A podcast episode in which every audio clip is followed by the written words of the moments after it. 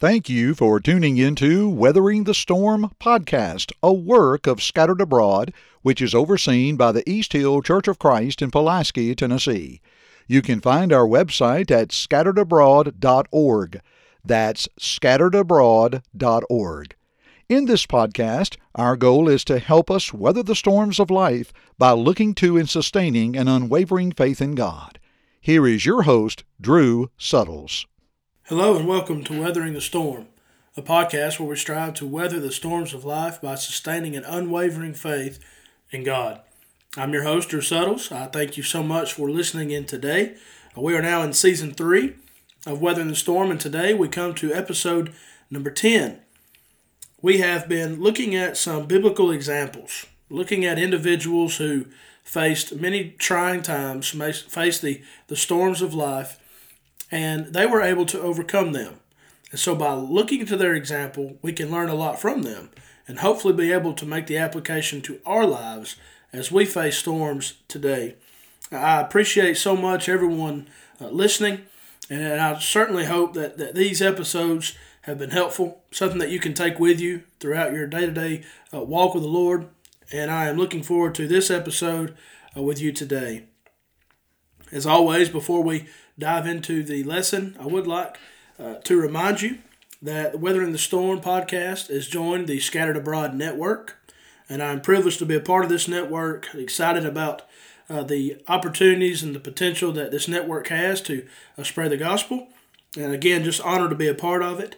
If you haven't already, go like us on Facebook, find us on Instagram, and most importantly, we ask that you will please pray for this effort as we strive to spread the Word of God as far as we possibly can. In our last episode, we examined the example of Ezra, and we discussed how Ezra was able to maintain a godly life, and he was able to maintain the course even though he lived in a sinful society. And we talked about how those were uh, there were those who were giving in to pagan marriage and and the sin that, that, that was there, and yet by Ezra's faithfulness and by his example, he was able to weather the storm, and in fact, he encouraged others to make things right. And so, enjoyed that study of Ezra. I hope that was helpful. But today, we want to look to the example of Nehemiah. When you study your Bible, and if you're like me, sometimes you have to sing the song, the Bible songs, just to remember where everything's at. But we kind of put Ezra and Nehemiah together, don't we? Uh, when you hear Ezra, sometimes that's exactly what you think is Nehemiah. We think about Ezra and Nehemiah and, and their work as the Jews came back from captivity. You had Ezra trying to restore uh, this this uh, respect for God, this reverence for God. You see him uh, standing there in, in, Nehemiah chapter eight, and and uh, reading through the book of the the law of the Lord. Ezra the scribe, he stood on a platform of wood, and he he opened the book in the sight of the people and he read distinctively from the law of God so they could understand it. And so again, that was kind of Ezra's purpose was to get them back to restore that. So from a spiritual standpoint, but Nehemiah's work was more of restoring the physical structure. Of course, there's some spiritual application there, and no doubt uh, he did this to the glory of God. But in Nehemiah chapter 1, if you have your Bibles, I invite you there as we begin.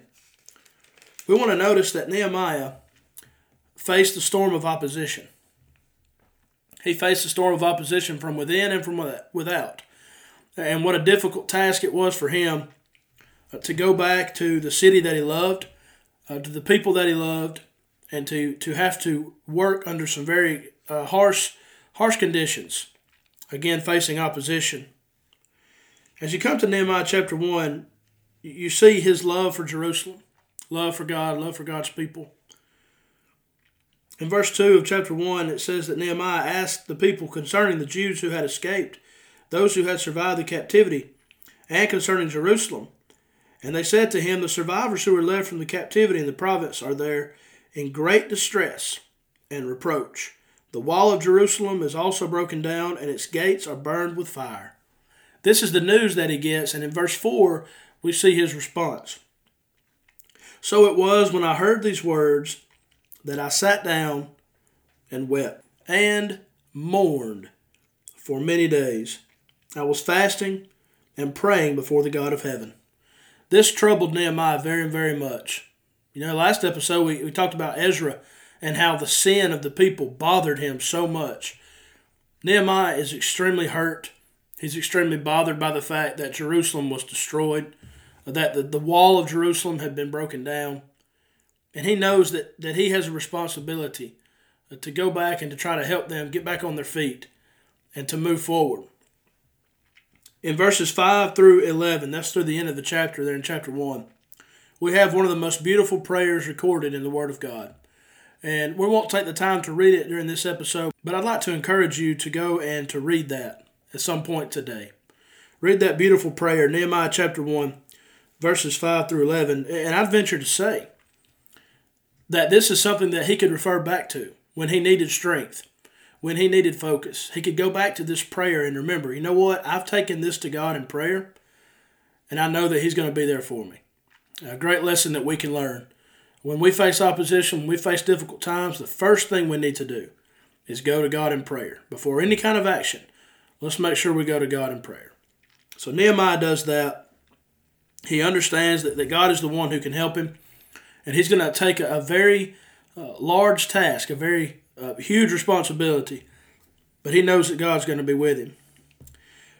If you if you have your Bibles there, I want you to leave chapter 1 and go to chapter 4 with me. Nehemiah chapter 4.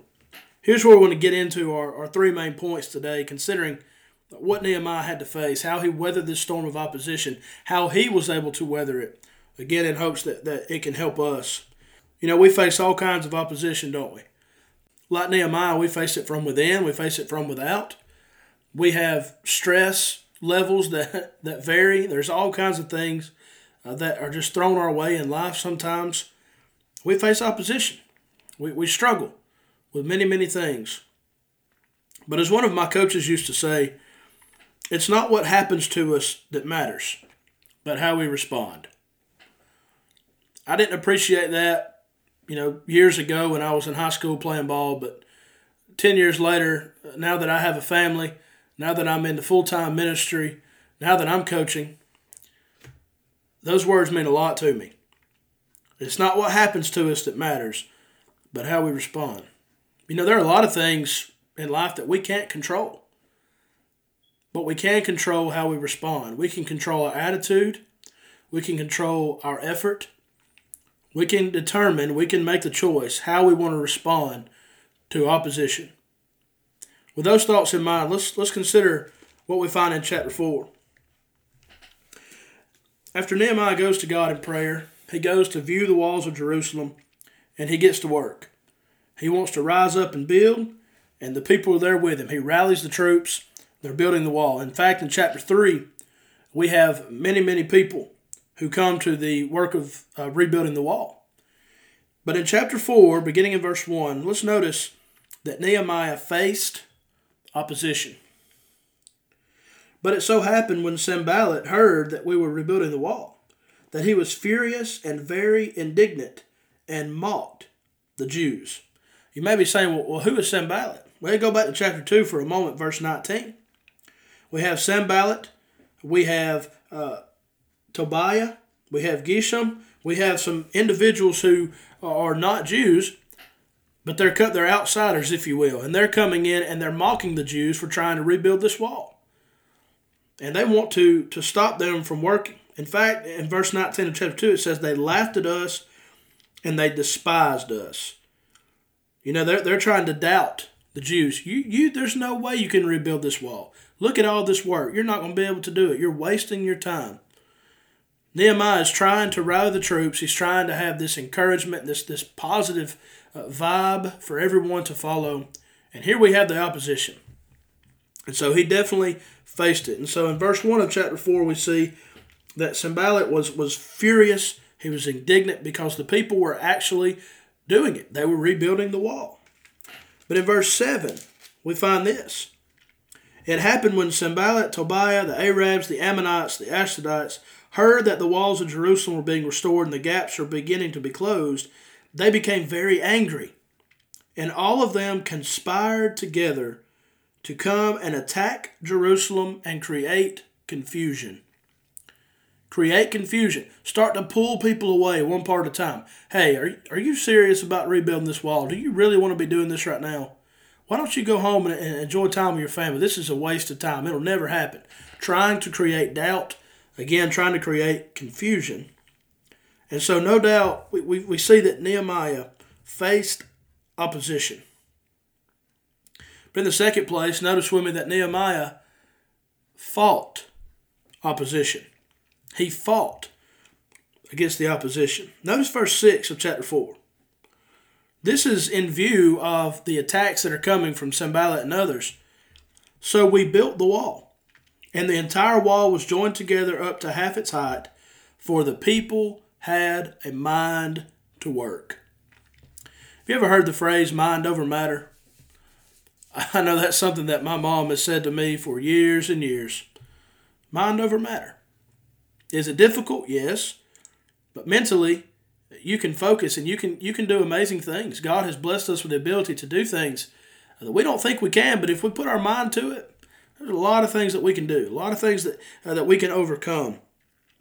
Here we, we see mind over matter. The people had a mind to work. This was their focus, their mentality was right. They knew they had a tall task, but their mentality was, you know what, we're going to work. We're, we're going to do our best. We're going to rebuild this wall. And so, in spite of that opposition, we see Nehemiah leading the charge of what it would take to fight the opposition. Look at verse 9 in chapter 4. Nevertheless, okay, so in spite of the opposition, we made our prayer to our God. And because of them, we set a watch against them day and night. We made our prayer to our God. You know, when we face opposition and we stand up to fight it, let's make sure that we're doing so with God. If God before us, who can be against us? Romans 8 31. God will never leave us nor forsake us, Hebrews 13 5 and 6. We need to put our trust in Him and know that when we go to, to fight, when we go to battle, the Lord's going to be with us. I'm reminded of what David said when he faced Goliath. The battle does not mine, the battle belongs to the Lord. Let's remember that. So Nehemiah faced opposition, but he also fought opposition. Look at verse 14 before we leave the second point. Nehemiah looked and he arose and he said to the nobles, to the leaders, to the rest of the people, Do not be afraid of them. Remember the Lord, great and awesome, and fight for your brethren, your sons, your daughters, your wives, and your house. What a powerful, powerful statement. You know, from a spiritual standpoint, it's time for Christians to stand up and fight. Fight for your brethren, your sons, your daughters, your family. You fight for them. And Nehemiah was able to encourage these people to stand and fight with him. And so we learn that Nehemiah is weathering this storm of opposition. First, first we notice that he faced the opposition, but how did he respond? He fought it. He fought against that opposition. But third and finally, Nehemiah stayed faithful in spite of the opposition. We go back to verse 9 for a moment. Nevertheless, we made our prayer to God. You know, that nevertheless is a word that you find all throughout Scripture. And it's a, powerful thought. It's basically saying, in view of all of this, taking all this into consideration, even though all this is happening, this is what I'm going to do. Nevertheless, this is my mentality, this is my focus. That's what Nehemiah is saying. No matter what comes my way, I am going to turn to God. I'm going to stay faithful to Him. Brothers and friends, that, that's the exact mentality that we need to have. No matter what opposition I may face, no matter uh, if it comes from within, if it comes from without, I need to put my trust and my faith in God and know that He is able He's willing and able to carry me through and to help me weather the storm. Look back to verses 14 and 15 with me before we get to the application today. Again, he, he told the people, Do not be afraid. You fight. But you remember the Lord is great and He's awesome. You remember that. You remember that you are not in this battle alone. We're doing something for the cause of the Lord. And that would uh, encourage them to keep going. But I love verse 15. You want to put your adversaries to shame? You want the opposition to see that you're not going to be phased? Verse 15 And it happened when our enemies heard that it was known to us, and that God had brought their plot to nothing, that all of us returned to the wall, everyone to his work. Don't you love that? Their opponents, their adversaries, they they they finally figured it out. You know, we've been we've been harping on them. We've been trying to, to cause them to stop and create confusion. It's not working. You know why? Because these people had a, a mentality, a focus. Nothing was going to take it away from them. They were going to do this for the Lord, and God was with them. God had brought the evil plot to nothing. And they knew they were being defeated. What a powerful point to make because the same God is in control today. And He'll bring the evil plots, the wickedness to nothing. We just need to make sure we're on the right side, the winning side. Of course, that's God's side. What is the application that we can make today? What, what are some things that maybe we can take from Nehemiah and, how he was able to weather the storm? How can we apply that to our lives? Number one, as Christians, we are to expect opposition. You know, Nehemiah faced that opposition, he, he met it head on. But we have to remember that he did face it. And we as Christians need to go into our Christian lives knowing that, you know what, we're going to face that opposition. When I study with someone and, and they're ready to obey the gospel, I tell them, you know, this is a fight. This is going to be, you're going to have to agonize, you're going to have to strive. The Christian life is the best life, it's the blessed life, it's the abundant life, John 10 10. But there are going to be times when you're going to struggle. Make the commitment now. Jesus said, If you're going to come after me, take up your cross daily and follow me, Luke 9 23. He also said that no man having put his hand to the plow and looking back is fit for the kingdom of God, Luke 9 62. We have to make sure that once we make that decision, we count the cost. And we say, I'm going to follow Jesus no matter what. We are going to face opposition. We need to prepare ourselves for it. 2 Timothy 3 and verse 12, Paul says, All who strive to live godly in Christ Jesus will suffer persecution. We're going to face opposition. You know, by us trying to live a righteous, godly life, we're going to face opposition from those who are not. They don't want nothing to do with us, they want to see us fail. We have to make sure that we face the opposition the right way, like Nehemiah did. How, how did he respond? He fought it. How are we to respond? Let's fight the opposition. In 1 Timothy 6 and verse 12, Paul told Timothy, You fight the good fight. You lay hold on eternal life. You know, we don't have to fight every fight that we're called to. Some fights aren't worth fighting. But when it comes to the good fight, we need to stand up and fight it. Soldiers of Christ need to arise. We need to put our armor on. We need to fight the good fight of faith, Ephesians 6. Jude would, would write about this. He wanted to write about the common salvation, but there was something more pressing and it was that Christians needed to earnestly contend for the faith, fight for it. And what a message we need to hear today. Let's fight for it, fight for the truth, stand up for it. And so we're going to face opposition. But how will we respond? Hopefully, we will, we will fight against it. Finally, we notice that Nehemiah stayed faithful in spite of opposition, and that's exactly what we must do. Now, when we talk about opposition, it may be a physical illness that you have. It may be a relationship problem that you have. It may be that you're dealing with a coworker that seems to just always try to bring you down, or, or even a family member that tries to bring you down. It may just be that it's sin. And we know that Satan opposes us. He is our adversary. He's against us. He wants to see us fail. But we must stay faithful, even with that opposition coming at us. In 1 Peter chapter 5, verses 8 and 9, one of my favorite passages, Peter says that our adversary, the devil, he's like a, a roaring lion, seeking whom he may devour. A lot of times we'll, we'll quote verse 8, but we miss verse 9. Verse 9 says, Resist him steadfast in the faith, just like your brethren are doing around the world. You can, and I can, resist opposition from Satan. We can and we must. James 4 and verse 7. Flee from the devil. He'll flee from you. You submit to God. Draw near to God.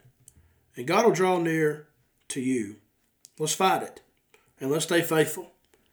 Finally, my beloved brethren, be steadfast, unmovable, always abounding in the work of the Lord, for as much as you know that your labor is not in vain in the Lord. 1 Corinthians 15 58. Regardless of the opposition we may face, let's stay faithful. And that will help us to weather the storm. Thank you so much for listening today. I hope that this was helpful. I hope that we can learn from Nehemiah how, how we are to face the storm of opposition and that we will come through knowing that God is with us every step of the way. Again, I thank you so much for listening. Hope this has been helpful. May God bless you. Thank you for listening to this podcast from the Scattered Abroad Network. If you would like to email us, you can do so at the Scattered Abroad Network at gmail.com.